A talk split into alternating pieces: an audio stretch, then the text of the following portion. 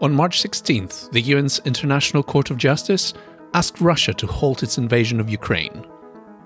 It had found no evidence to support Russia's claim that Ukraine was conducting genocide against Russian speakers in the east of the country, Russia's official justification for the war. A day later, Russia rejected the ruling. So is international law completely impotent in preventing countries from going to war? And why has the law been more effective in constraining the way that countries fight wars, even when they are illegal? Has the way that the U S and other great powers defied international law undermined its effectiveness, allowing countries like Russia to ignore it? And was Leo Tolstoy right in thinking that making war more humane and less brutal would in fact end up causing more suffering and destruction by perpetuating war into the future? Welcome to The Philosopher in the News. I'm Alexis Papazoglou.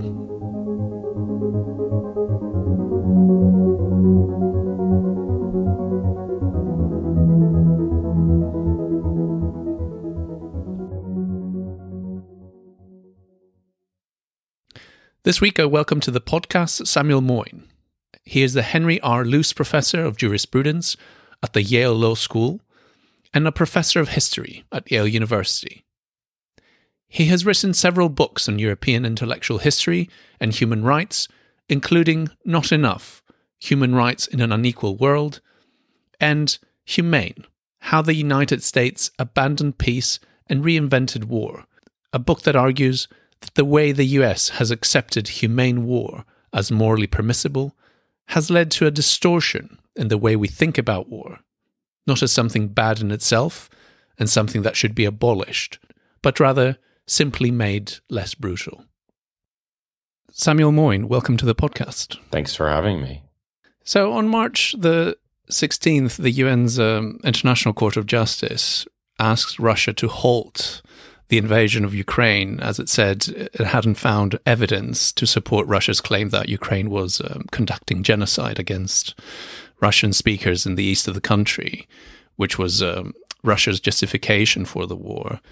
And a day later, Russia rejected the ruling. And I wanted to ask you, are these rulings by the International Court of Justice ever respected, or are they always as impotent as they have been in this case? They're generally impotent. I mean, I, I you know, a, an excellent example would be the the same court's uh, ruling that uh, the island of Chagos belongs to Mauritius, mm-hmm. uh, and that therefore, you know, the United Kingdom, which leases it to my country for to have a, a, a military base there called Diego Garcia, is illegal. And um, and yet, you know, it's it's. It's uh, it's better to have, you know, institutions that uh, at least, you know, say say what's, if not right and wrong, than legal or illegal. I mean, the main question I I have about this ruling, you know, um, is what what difference it makes when it seems like the international legal order is so selective in the opprobrium it visits on some states rather than others. Now, in mm-hmm. fairness, the the same court, um, you know, put my own country in, in the dock at one point, which actually led the United States in, in the nineteen eighties in uh, uh, a, a very famous episode to kind of like exit the, the jurisdiction of the court. Um, nonetheless, you're, you're basically right that Um, what we have now is kind of, you know, a a request that's ignored, much like the United Kingdom has ignored the request from the same court to, you know, leave Ch- Ch- Chagos Island. Um, mm.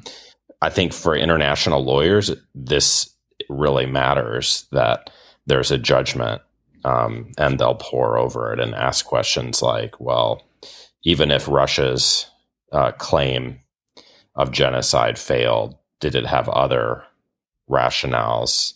Uh, you know, and did did the court dispose of all possible rationales that Russia had, did it have jurisdiction to do so, and so forth. Um, mm-hmm. But um, it, it was significant. It is significant. And so is so is other legal activity in, in recent days. What are the what are the usual conditions that um, would allow a country the legal right to go to war under the International Court of Justice? What what are the usual kind of uh, parameters by which by which these actions are are judged? Well, so I mean that the I C J is involved in this is is kind of um, Plan B already. Mm-hmm. Um, The, the general framework under international law is set up by the United Nations Charter, uh, and it basically gives two um, legal rationales for the resort to cross-border force. And the first would be that the Security Council has authorized it under its Chapter seven mm-hmm. powers. And the second is that it's an act of self-defense under Article fifty-one, either individual or collective. And um, that's that's a big exception. As uh, you know, I know we're going to talk about my recent book. What what I try to show there is that peacemakers get um, the United Nations kind of imagined and set up, but there's a loophole for great powers mm-hmm. which have a veto, which means that um, they may not always get what they want in the Security Council in the form of authorization, although they sometimes do. But if they exercise a, a claim to self-defense, or frankly any other claim, uh, they can't get condemned by the same body because they can veto any resolution. Right. And there are hundreds of vetoes in the history of the Security Council. So the reason why we are looking for other venues like the I C J Uh, to rule on like lesser claims like this genocide claim is that kind of we never really set up a way of restraining great powers. It's like designed in mm. that great powers like Russia can escape scot-free when they commit what other countries would, you know, f- find themselves, uh, you know, uh, you know, branded uh, as aggressive actors for doing. Can you give us a bit of a, a quick history of, of, of this kind of international law framework, especially when it comes to um, conduct of war? Who decides it? I mean, how does this law get made? And I guess in, in some people's mind, there's this, always this question about whether international law makes much sense in the absence of like a global government that has the authority right. to actually enforce that law. So right. can you give us a right. quick summary of how we should think of this? Sure, sure. So, so far we've been talking about, um, let's say, the first branch of international law and, and war, which is the, the rules governing the resort to force. And of course, you know, international law is incredibly weak hmm. in, in, especially when it comes to great power war. But what's amazing is that it's kind of occupied the kind of imagination Um, such that even aggressive states claim they're following the law. Hmm. And, you know, Exhibit A for that recently would be Vladimir Putin's irate speech, um, in which he actually said that he, the Western powers, and notably the United States, breaks the law. He didn't engage in some kind of demystifying critique, you know, to which I'm partial, which says, look, this is really a great power piece, which is, you know, in which the law is a sham. He says, no, it's real. And it's just that um, I have, I get, I'm going to follow it where other states are breaking it. Um, I, you know, it's been argued that we shouldn't expect the same kind of enforcement um, at the international level as when you have a state at the domestic level. I'd actually argue that um, th- that's the wa- wrong way of framing things. The right way of framing things is that you have selective enforcement at every level. Mm.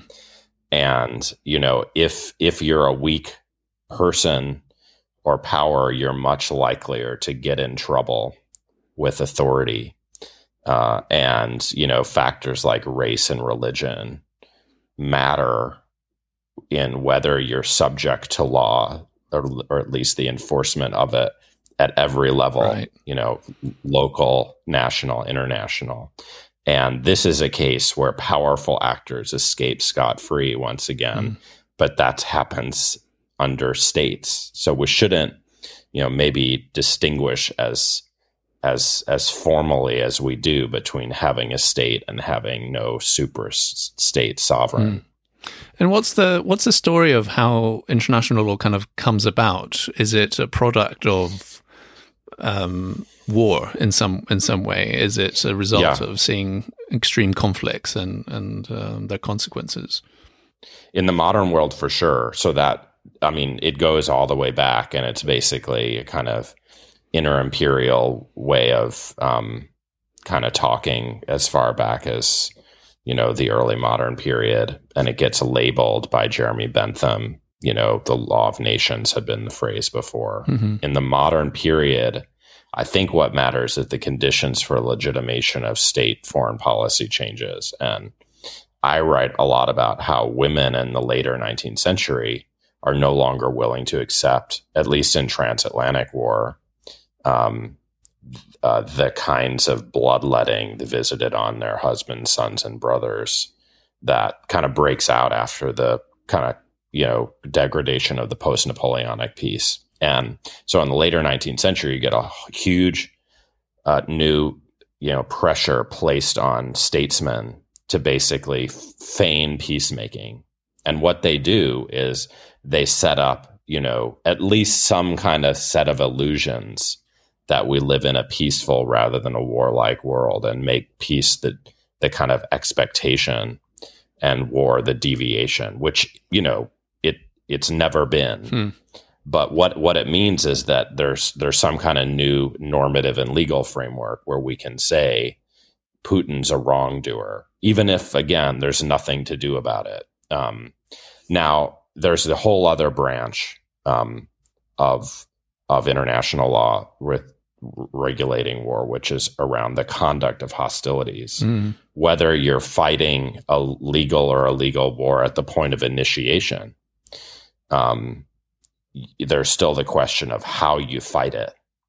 And that's, um, you know, risen in the last two hundred years alongside this other kind of campaign to stop war or interdict as many as are worth interdicting. Yeah. And, you know, my book is really about how that body of law has become much more significant, um, even as great power war continues. Mm. And in some cases, you know, um, cosmetically pr- prettifies or humanizes um, great power war when we've stopped really putting pressure, at least before Putin acted on states, Um, not to have war in the first place. Mm.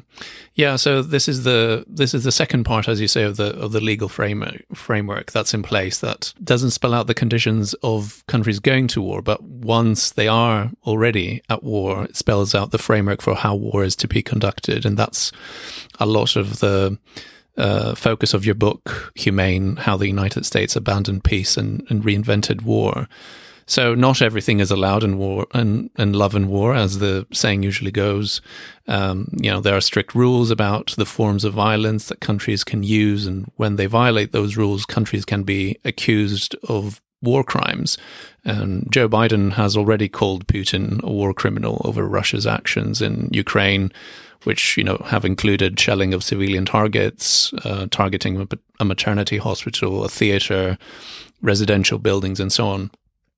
So it has this legal framework that delineates um, the parameters of what is acceptable in war, been more effective at shaping wars than the first framework we talked about, which is more about whether a country is allowed to go to war in the first place?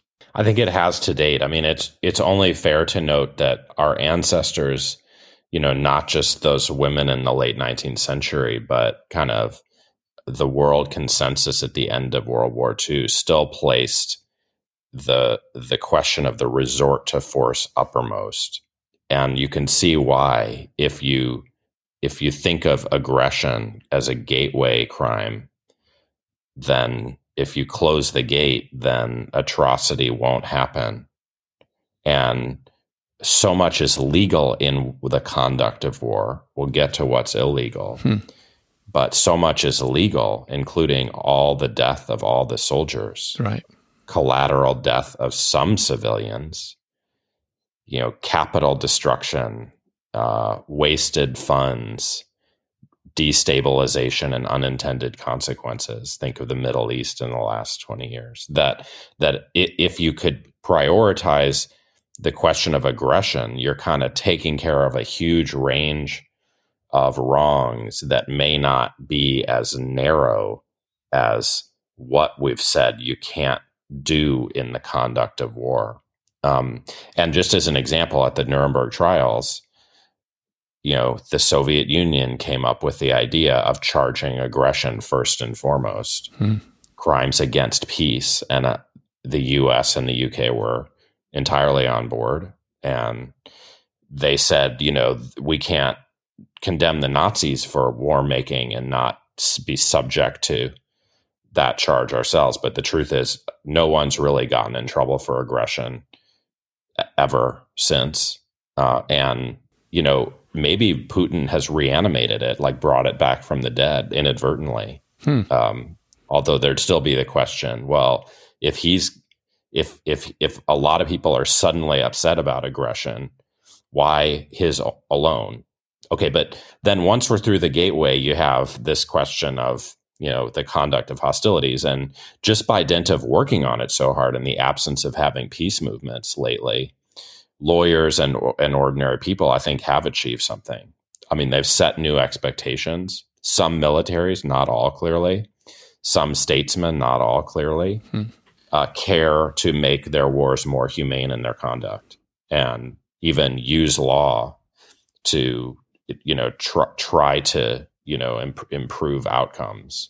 Um, now we can get into the details of like what the law requires and what powers that say they care about it actually think the law requires, which are, you know, could could could be a way of a kind of sleight of hand.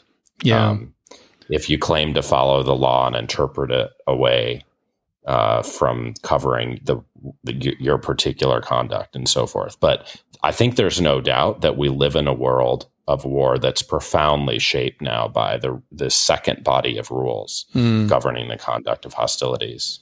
Why do you think that is? Why do you think that states are more concerned with being seen to follow more closely this kind of second part about how war is conducted and what's allowed and not allowed than than the first part? Is it just that, well, wars are always going to happen? We can, we, we just the, the first kind of expectation of, you know, countries not going to war unless absolutely necessary is is too high a bar. Therefore, let's just focus on the second part. Or what is what is the reason in your in your view? I don't think there's a strong moral reason because, um, again, you, you could have rules about conduct for the backup situation or for whatever just wars, you know, uh, turn out to be allowed. For example, because they're authorized by the Security Council or they are credible, credibly defensive. Um, but you'd still want to keep, as the, the Allies did at Nuremberg, some emphasis on the gateway. So mm. I think there's no excuse for abandoning it. Um, but then then I think there, there, there are not moral, but let's call them cultural reasons um, why a lot of people care since, let's say, the nineteen sixties or seventies about the conduct of hostilities. Um, and, you know, just briefly, what I argue in the book is that there, there are kind of some things converging in our time. The first, and I think most important, is decolonization. Mm-hmm. Uh, so that the people is subject to hundreds of years of no holds barred violence by European empires get to say something about the law. Now, actually, their their biggest priority is fortifying the gateway, you know, because the what they don't want is great power intervention, but they lose that.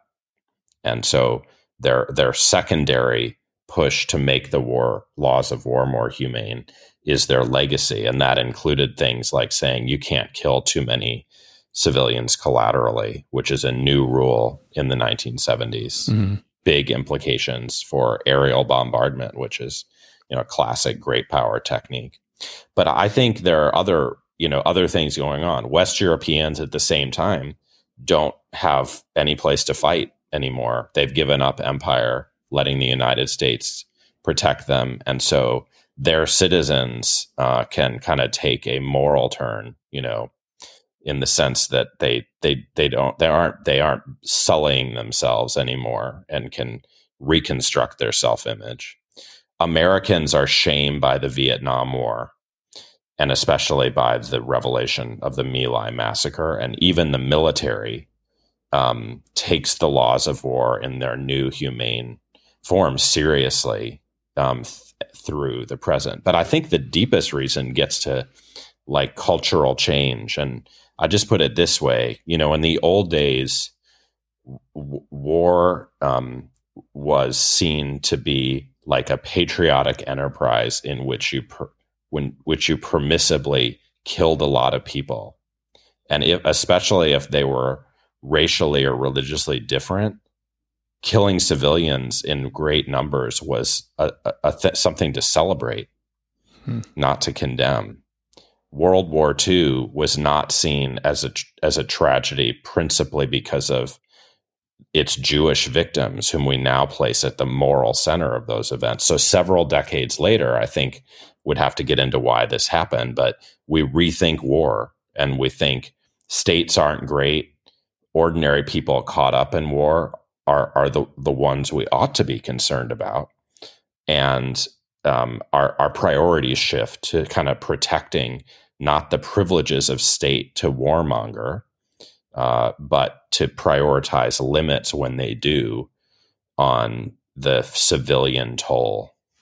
So in your book about humane war, you advance this kind of thesis that the U S has in some way taken the framework of legal war, of less brutal war, to be a sort of carte blanche, right? As long as the the rules of war are observed, as long as interventions obey, say, the Geneva Convention, as long as there isn't a lot of collateral damage and casualties, Uh, to, you know, very specific targeted attacks, say, of foreign terrorists, um, by drones and other means, it has almost come to see war as not so morally problematic, right? It has come to see legally permissible to mean morally permissible. Um, so before we go into your objections of and in your critique of humane war, could you say a little bit about what can we expect the relationship between the legal framework around war and our moral intuitions and moral arguments about war to align? Should we see them as kind of connected, or is it naive to ever see the two as being relevant? And law is just a kind of completely different framework than than the moral kind of uh, space. Well, I, I think that's a fantastic question. You know, I, I think one of my troubles is that a lot of observers have have seen an alignment between the law and morality that I think is not there yet. Um, and of course, we we deploy the law to lots of ends, including moral ones. We want it to, you know, to be the the tool that protects our our moral interests, and if we're you know, part of a powerful state, to help help us oblige ourselves to follow the dictates of our conscience as we understand them, uh, and have our, our agents, uh, since we're principals, our soldiers are our agents, uh, to follow our expectations. But um, as you say, I think there's there's much, I think we're we're we're kind of premature in in thinking that we should abstain from a lot of more moral skepticism about whether this body of law, it, first of all, in content, is adequate, and second, whether it's in function, it doesn't involve some, I think, very counterintuitive and paradoxical outcomes. So it, officially, these two bodies of law we've been talking about are are are are are segregated from each other. It's supposed to be an independent and separate question whether the war you're fighting is itself legal and whether you're fighting it legally. Right. But what I want to do with the book is say we've we've fought a lot of wars that we either excused or actually championed as, you know, morally justified, and it it helped us somehow, or at least our politicians invited us to help ourselves to the excuse that these wars were now more humanely fought. Um, that that's like the the core content of Barack Obama's speeches about the war on terror. Mm. Um, and so what I'm trying to do is say, you know, maybe we were premature, and especially with respect to the ultimate value of this law that is, you know, attempting to make our wars less brutal. We'll return to, to Barack Obama and, and what you think is a potentially different kind of avenue that um, his administration could have taken. But in your book, you, you, you start out with sort of a history of the idea of humane war, and you refer to its early critics, which included, you know, the Russian writer Leo Tolstoy, author of War and Peace. What were Tolstoy's concerns about war becoming more humane? Well, so he he puts in the mouth of his, you know, one of his two protagonists in War and Peace, Prince Andrei, the the supposition it's that if wars were left brutal and not humanized under the law, um, we would all be better off, including victims, because y- you would only go to war, Prince Andrei says, when it's actually worth fighting. Hmm. Um, and so there's a claim, there's a suggestion in that that I think is plausible, even if you think, as I do, that we shouldn't leave the war brutal, you know, all other things being equal, that humanizing it could nonetheless have a facilitation or legitimation effect. And I mean, I don't think it's at all controversial that this is true, mm. um, at least at, as a, a conjecture about a risk uh, in in an act. And so, I mean, consider in the death penalty, it's like widely accepted that if we're not abolitionists because we, you know, aren't able to be in political context, or because we think some, you know, people ought to die uh, for their crimes, and instead we reduce the cruelty and the administration of the penalty, um, then we're entrenching it, making it harder to challenge. Right. Uh, and that, of course, all, that only matters to the extent you think, well, the penalty ought to be abolished, or we're administering it too often, hmm. however it's administered. Um, but if you think that about war, which I do, then... Uh, you, you begin to worry that th- there, this risk that he identifies of facilitation and legitimation in a good, you know, act of of reducing cruelty um, ought to be taken seriously. Yeah, and there's this this interesting kind of uh, analogy with slavery, which kind of highlights the the paradoxical nature of talking about humane war. And we, you know, could we talk about humane slavery? And from our perspective now, perhaps it look that would look absolutely ridiculous to talk about, well, you know, if we can't abolish slavery, at least we should, uh, you know, um, conduct it humanely and under certain conditions and so on. So if, if we think about war as as as big and a moral ill as, say, slavery, then, yeah, one can very quickly begin to see kind of Tolstoy's perspective here. Um, the argument that making war more humane ends up causing, uh, you know, more suffering than less was also advanced by someone who who comes to it from a very different perspective to Tolstoy's kind of pacifism. And it's the war theorist Clausewitz, who argued that, well, if war is allowed to be as brutal and as horrific as it can be, then it will be over soon, and then also people will embark on it less often. And I just wanted to ask you whether you think... Intuitively, it sounds like there is something to that argument that rings true, but is it empirically true? So if we think back at, say, the First World War, which was arguably, you know, one of the most brutal wars in history, fought under kind of horrific conditions, and lasted much, much longer than anyone had really anticipated. Um, and not only that, so so the brutality of war didn't seem to cut it short. But then it also didn't seem to prevent another very brutal war from following suit only a few years later, World War Two. So is that kind of argument by Clausewitz and, and maybe to some extent Tolstoy really true if we look at it sort of empirically? Well, I think you've got the essence of it, which is that it's an empirical question. And therefore, I think the answer can differ given everything else going on. Um, I, you know, I myself think that the these two hypotheses, which are very close, one's about diminishing the frequency of war, that's Prince Andrei's view, and one's about diminishing the length of the war, that's Clausewitz, as well as his American disciple of Francis Lieber, who writes the first national code for armies. Um, that's that. That's you know basically, um, you know their argument, and um, I think w- once we're in the realm of empirical conjecture, it's very easy to get skeptical. Mm. Um, for just given the examples you cite, so that's why I try using the analogy of.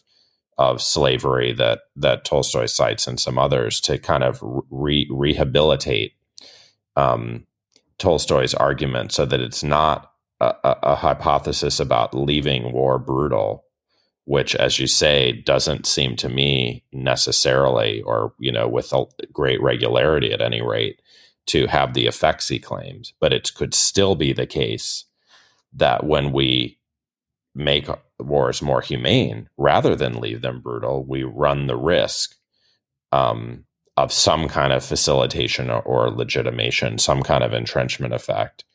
Um, and it's very hard to prove that. But I would think that as moral actors, we'd want to kind of say, you know, there's an empirical possibility that we could incur this risk. And then we wouldn't necessarily want to not humanize war, but would want to figure out if we can control and manage the risk to make sure that our our our our virtue is not leading us into another vice, which is fighting wars we shouldn't, mm. uh, perpetuating them longer than we should, uh, losing that old consciousness that, like, the gateway um you know, at the start of wars is all important. Um, and, and just because we've lived in a period where we've seen lots of humanizing as the gateway has been less patrolled, then I think there's, you know, even if there's, you know, no absolute, you know, proof that these, the, that there's a facilitation effect, we should return to the gateway. And, you know, again, Putin is leading a lot of people to hmm. reach that same conclusion. Not for my reasons, but just because it turns out that when Russia is aggression, it's much more outrageous to people than when our states are. Right. So the, the, the best example, as it were, of, of where this strategy of humane war can go wrong, even if it's kind of paved with good intentions, is, in your view, Barack Obama, essentially, right? So, so Obama gets elected by denouncing George W. Bush's war in Iraq and, um, you know, vouching to end it, essentially. And instead, he becomes an advocate for this kind of humane warfare, very strict about the conditions under which the U S can use military force in other countries, uh, making it focus more on targeted uh, attacks by often drones and, and other Uh, more as a, as kind of usually described surgical uh, interventions and so on in other countries.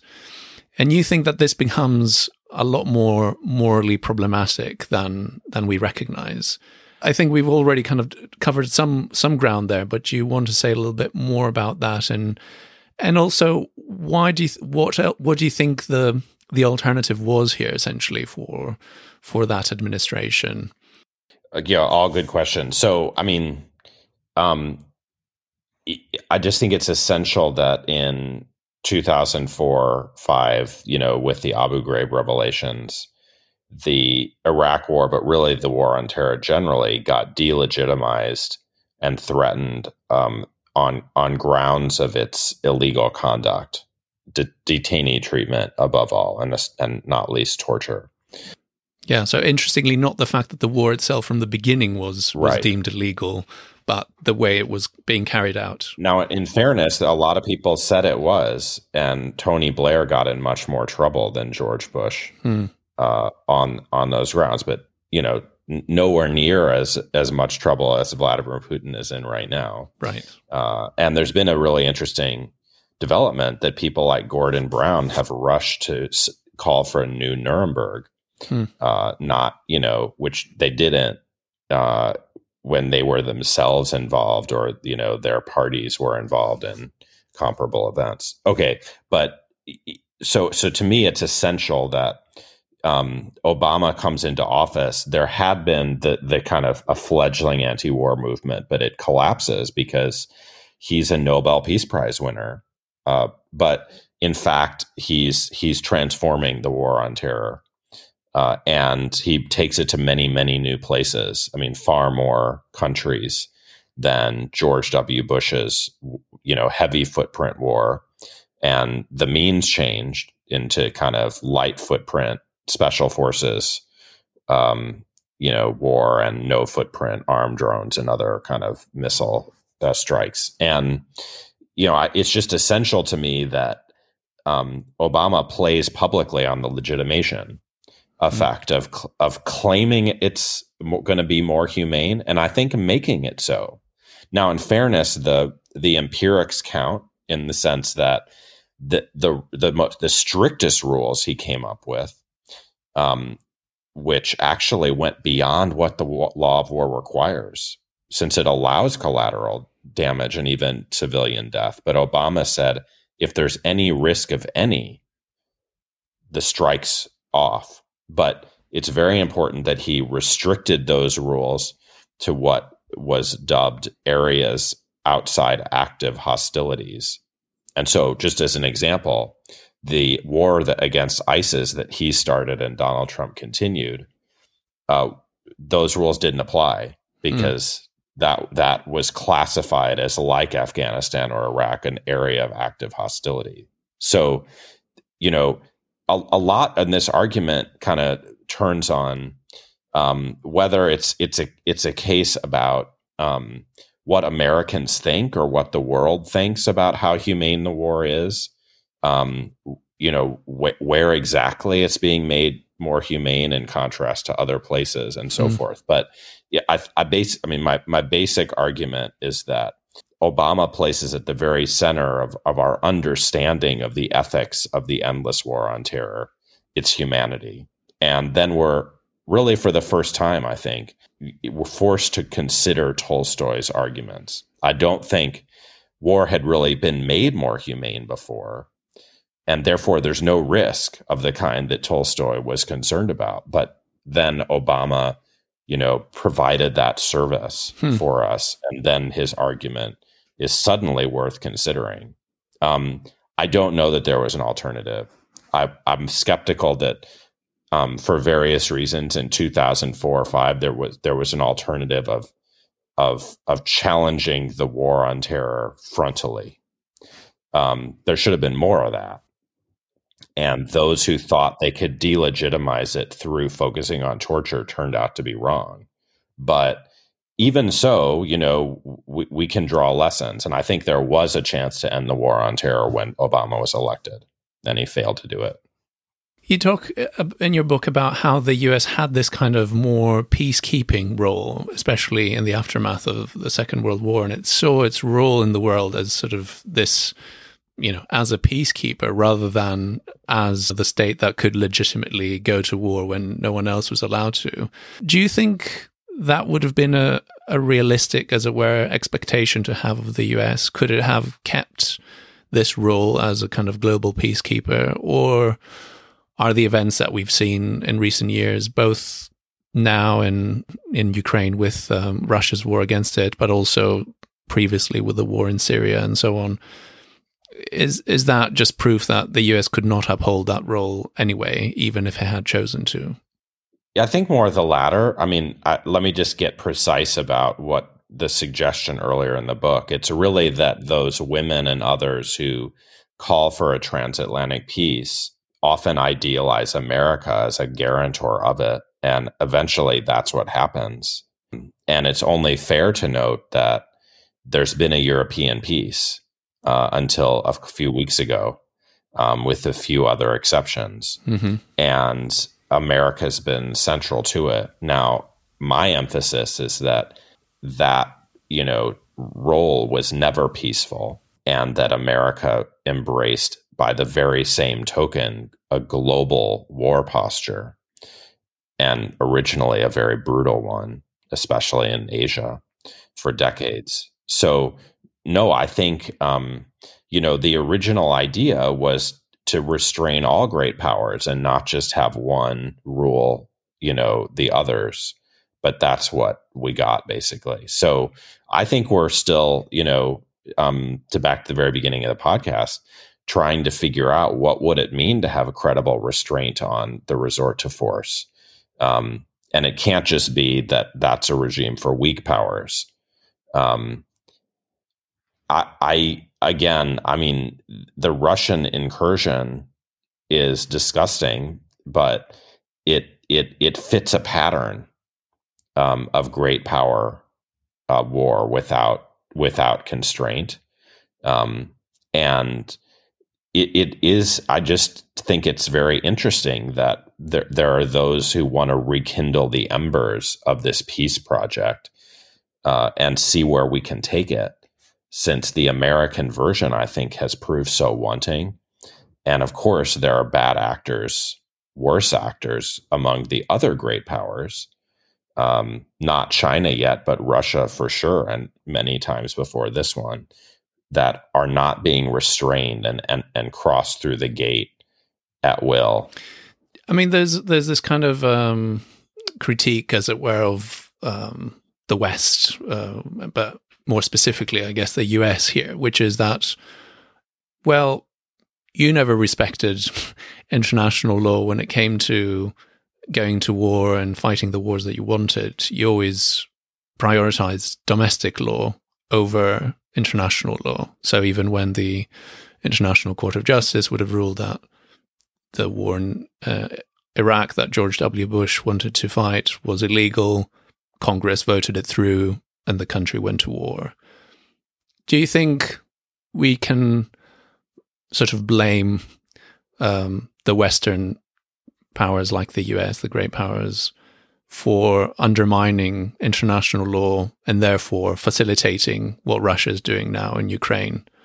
Or would that go too far and we should just focus on Russia's own actions and not see them as kind of justified by what the U S has done in the past?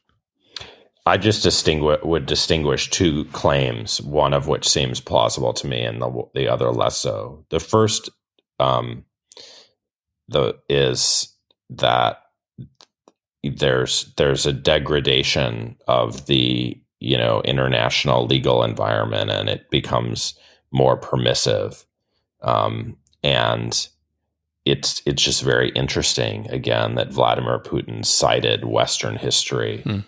and said the trouble was that it was all illegal.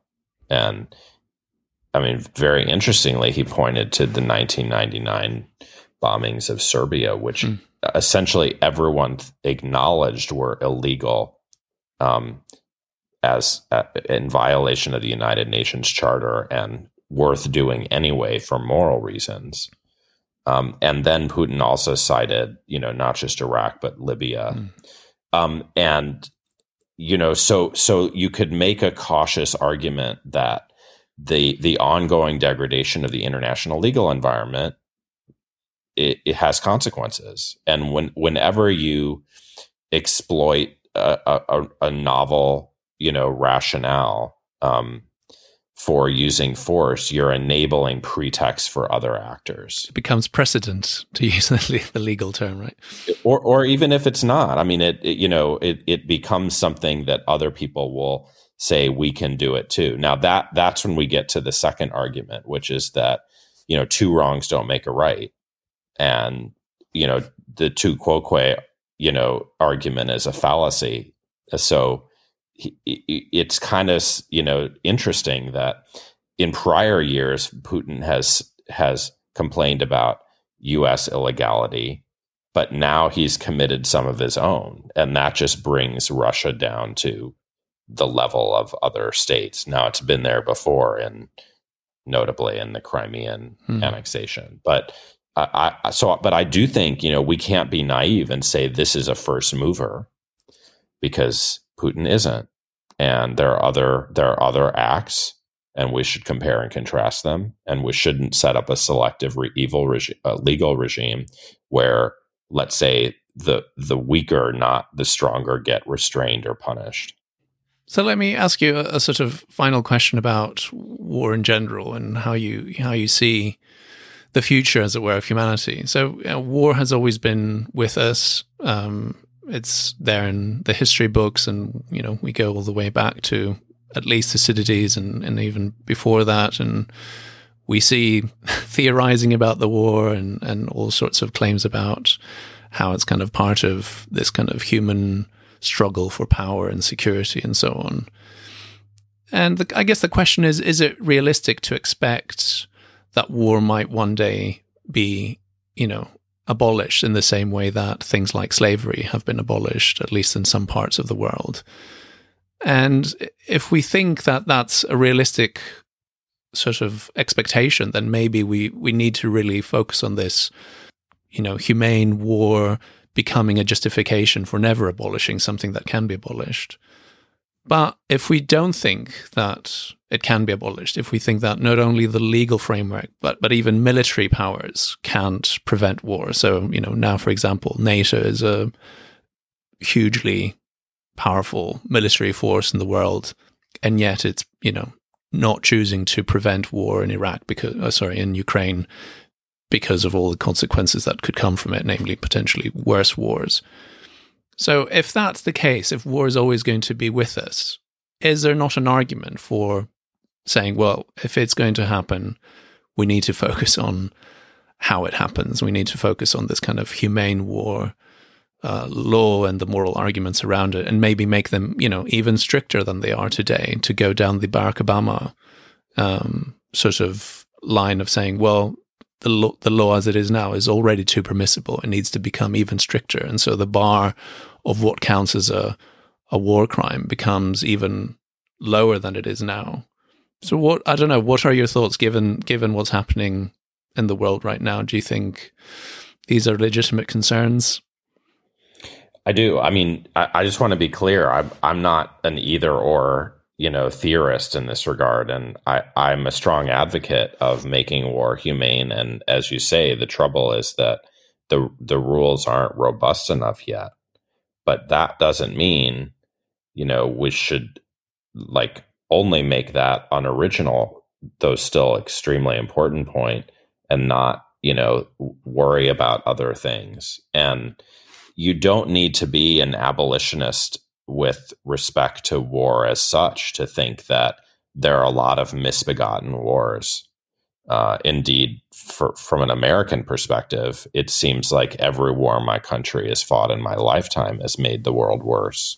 Mm. And that's true true of, of, of everyone involved, my country, as well as those it went off to fight. And so it seems like there is a, a credible reason then to think we we ought to try to restrain force and have fewer wars. Now, would there be some just and necessary ones left over? Well, not lately, but possibly in in in the future. And we want to have some way of winnowing. Um, and and and then there's another, I think, scarier feature, which is that actually we've been um, moving beyond war for hundreds of years now, seeking alternatives to it, informal modes of domination. Um, and, you know, there's a, a great new book by Nicholas Mulder called The Economic Weapon about the invention of economic sanctions, which we're deploying now. Mm-hmm. Um, there's economic war, where we tank a country's economy, which we've done to Russia, with big consequences for ordinary people. Um, and then there's kind of, you know, the way I close the book is is wondering if a perfectly humane war um, would, have, in effect, be a kind of, you know, deterritorialized policing, which has its own sinister elements, especially since policing in real life turns out to be the policing of some uh, by others and never the other way around, which seems like a relationship of hierarchy, no matter how humane, how much violence has been edited out. And so, you know, it, it seems like that's also worth considering, not that we shouldn't make war humane, but that in doing so, we can also participate in, let, let's say, the conversion of of war in into new new things that are morally troublesome. Now, that doesn't mean when Vladimir Putin crosses a border and does something very old school, very nineteenth century, mm-hmm. uh, and maybe wants to, you know, take land in the process, that we shouldn't condemn him. Um, but it's not the only bad thing. And, you know, this argument doesn't apply to him since he's clearly not wanting to make his um, war humane, but others have. So th- this is an argument that is not intended to like oust other other ones, but to be placed alongside them in the mix, because it's it seems to capture some novelties. Uh, and I, I, at least I, I, I worry that it does. And then we should face those as well as old things like brutality uh, and conquest. What's a book that you would recommend to listeners as a kind of introduction to thinking about the legal framework of war, the history of it, and where we are today, as it were?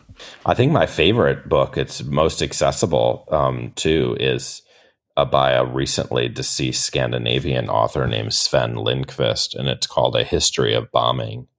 And um, it's actually very uh, unconventional. It it you're not supposed to read it cover to cover. It kind of like allows you to follow different threads through history. Uh, and it's very creative and very hard hitting. And I know from giving it to students that, you know, if you know nothing about the topic, or even if you know a lot, it's a, a wonderful experience to kind of sit down with it. Samuel Moyn, thank you very much. Thank you.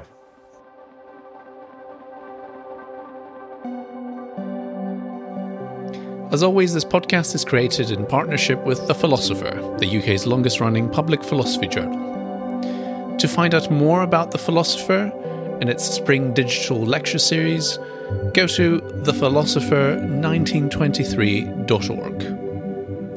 If you enjoyed listening to this episode of The Philosopher in the News, give us a rating and a review on Apple Podcasts. The link is in the show notes. I always appreciate hearing feedback from listeners, and it also helps others find the podcast. You could also share this episode on social media to help spread the word. I'm Alexis Papazoglou, and this was The Philosopher in the News. Speak again soon.